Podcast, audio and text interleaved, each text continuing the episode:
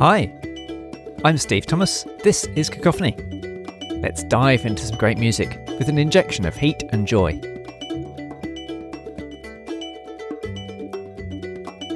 One of the first composers to join us on our recent extravaganza, the Women's World Cup of Classical Music, was Katharina Nohl. Katharina curated the playlist of pieces from Swiss composers, including her own work, Rave. She's back with us for this episode to talk about another of her latest pieces, a rhapsody for piano and orchestra, Spices. Yeah, I finished it last year. I wrote it actually over a period of three years. It all started off with a very simple piano version with the main theme. And then a friend of mine said, Oh, this has potential. You should turn it into something bigger. And yeah, and I thought, mm, right, gonna do that and so it grew and grew. What was the motivation for composing the piece? I set on this melody, on this bass line, just going up and down in this uh, kind of oriental flavor, let's call it.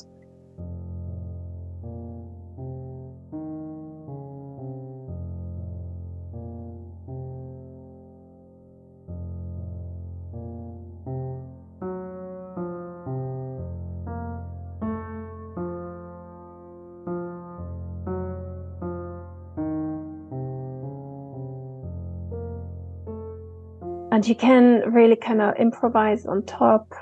So I fiddled about constantly around it.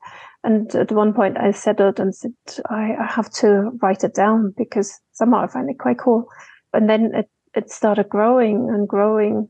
It was just really basically from, from just going up and down with the left hand we were chatting a couple of months ago and you mentioned hearing this thing about the BBC wanting pieces by women that were longer than perhaps many people write. Can you tell us about that?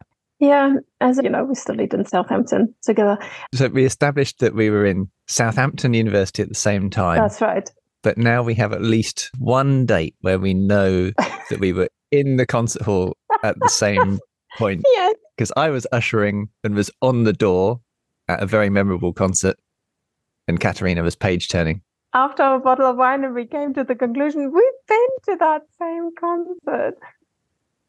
It was really funny when we both talked about it, how much we remember this one very concert, which is so mind blowing. I'm still in touch with the UK, have that had different concerts all around. So I keep an eye on what's going on on the music market there. And I follow the BBC Proms very find really fascinating. And they uh, mentioned we would really like to include more pieces by women composers, but most pieces are too short for their program. And I thought, well, I'm going to write something bigger. Then comes the thought, how long? If it's too long, then they say you can't do it. If it's too short, it's too short. So I thought, now here's the midway. Rhapsody in Blue, 20 minutes. so I orientate myself on the 20 minutes. So is this a is this a blatant attempt to get the piece into the Proms? Well, a blatant attempt, yes. Yes. I wrote it for the for the BBC Proms saying, okay, here is a longer piece. But also I think my music suits is, is better suitable for the for the British market than for mm. Swiss market. Maybe because the variety of people of music taste is bigger, different, and I thought this could work. Can you tell us a bit more about the Oriental inspiration? I grew up with a lot of Eastern composers, uh, Russian, Polish. And so I, I grew up with a lot of that because I'm a child of the East. Where did you grow up? Between Dresden and Berlin. You know, Russia, not just what we know of Russia today, there were all these satellite uh, countries around it. In the Soviet era? The Soviet Union, yeah, exactly. You had all these Georgia, Armenia, all the way right to the very east. And there were quite some interesting composers. They had cultural influence so I was kind of east orientated. Yeah. And later on, I always had a close connection to anyone kind of Eastern Turkish. Always get along with all sorts of nations. I find myself comfortable in this kind of environment. Is there an African influence in the music at all? Well, you see that this Oriental style goes from, you know, let's say Kazakhstan, Turkey, the Middle East, the northern belt of Africa. It's all a bit related. I just wondered if there was any sort of specific place in mind. No, I think it, uh, what I have in mind, what I then imagine, a spice market. Any big, lovely, lovely traditional spice market where you ah. find all sorts of uh, spices. You really hear that Oriental flavor coming out, particularly in the introduction. And it's interesting that you place it now in a market space, if you like, because it feels very early morning yeah. to me. I was never a very early morning person. But one of the things that I most enjoy about being in London and working in London is when you arrive at places before everybody else is there, when it's just the delivery people and the mm-hmm. rubbish people at Soho, Covent Garden, first thing in the morning. I've always really enjoyed that. That's the idea, supposed to be the start yeah. of the day. I wanted to have this kind of day rise, and then you go and experience, explore, whatsoever. Things start, they are, and they go, or they fade.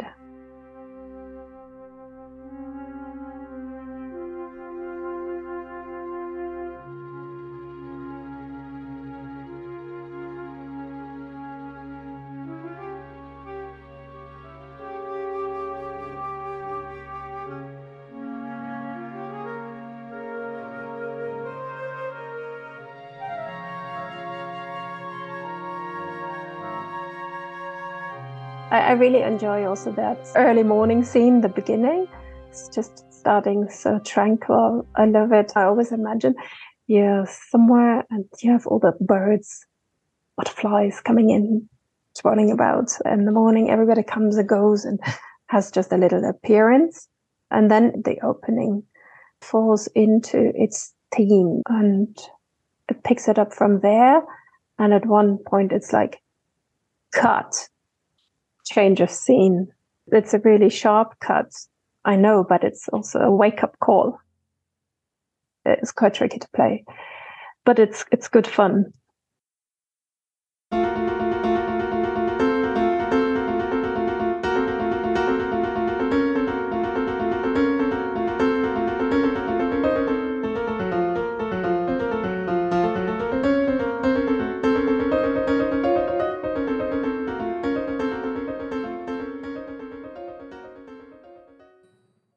You know, I had mostly the piano part ready. So I just decorated the orchestra around it. You have all sorts of ideas in your head. And then later, I actually picked up on an Iranian folk tune, that really tranquil piece with clarinet.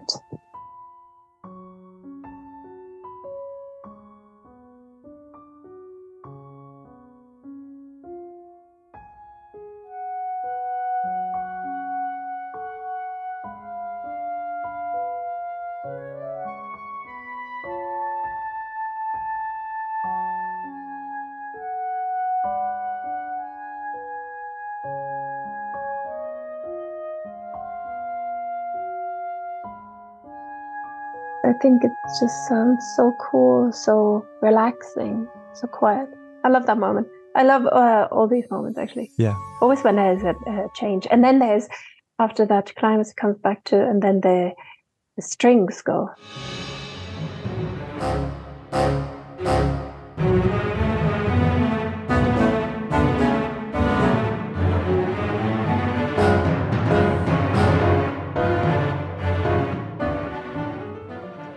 Rocks, I think. when you sp- when you play it then with full orchestra, I think that's pretty good. I really like how you how you're talking about the piece and you say, oh, "I really like this moment." I don't write music, but in the pieces of music that I know really well, there are always tiny little corners, and you just think, "Oh yeah, that's really good." And it had never occurred to me before you just saying it that maybe the composer is sitting there going, "Oh yeah, very happy with that moment. Yeah, no, that's really good. That'll have them." yeah. Well, you know, I always imagine a lot of people are really frightened when they hear something unknown because they don't know what's coming.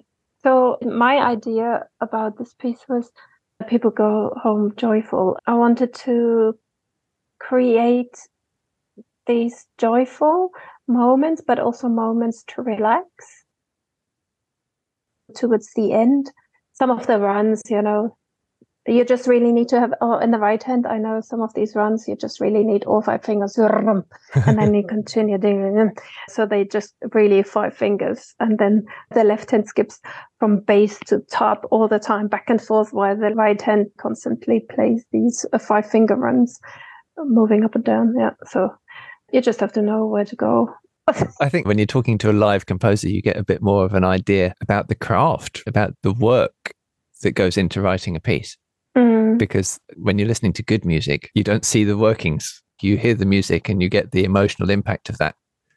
And you don't spend your time thinking, oh, did you see what they did there? It's nice to hear you talking about how the things go together. It's just really that work of sitting and writing it down, making it sound to what you have in mind, what you hear internally, also what you want to bring across, and how can you write it in the most understandable way.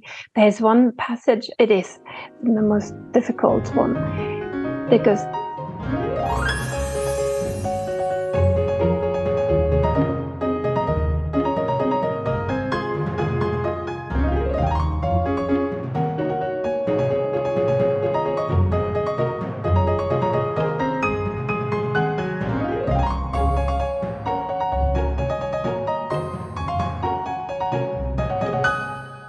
this is really tricky. But you know, you hear it in your head.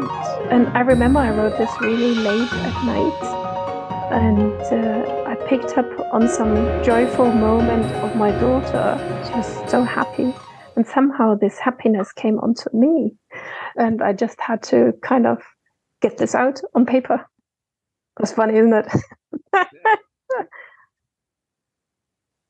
the recording that we have of the piece is a MIDI file. So as yet, the piece hasn't been performed by an orchestra. Is that right? Yep, it has received an award. Great. Tell us about that. Well, I thought I handed it into this Global Music Award that gets awarded from California. And I was rewarded with the silver category for originality and composition. So I'm quite happy. It was I received an award, but it hasn't been performed yet. it's a great advantage to be a composer in this day and age and have the technology mm. available and the composing tools available where it can mock up the the piece in a way that previously you'd have only been able to play on piano or play the instruments that you could play. Yeah. Also, you, you know, in today's world, wherever you hand in your music and writing, you have to do also digital MP3 digital version or something if it's not recorded. So it just fulfills today's requirement and mm. it's just a matter of how good the your digital version can be. And as we'll hear it sounds really good. I was really impressed with the sound quality of the recording. It's amazing.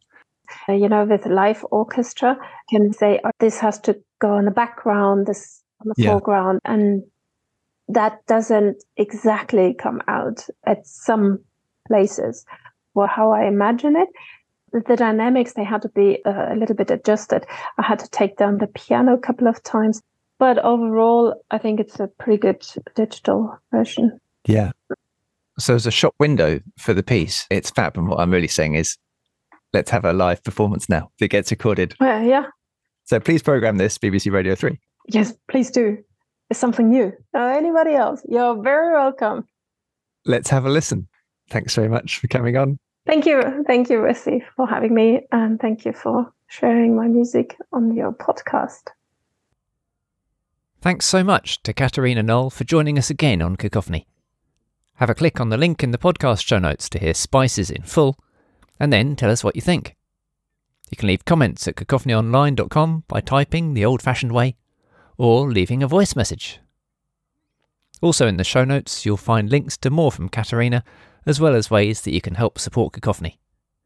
Come back for more next time, and thanks for listening.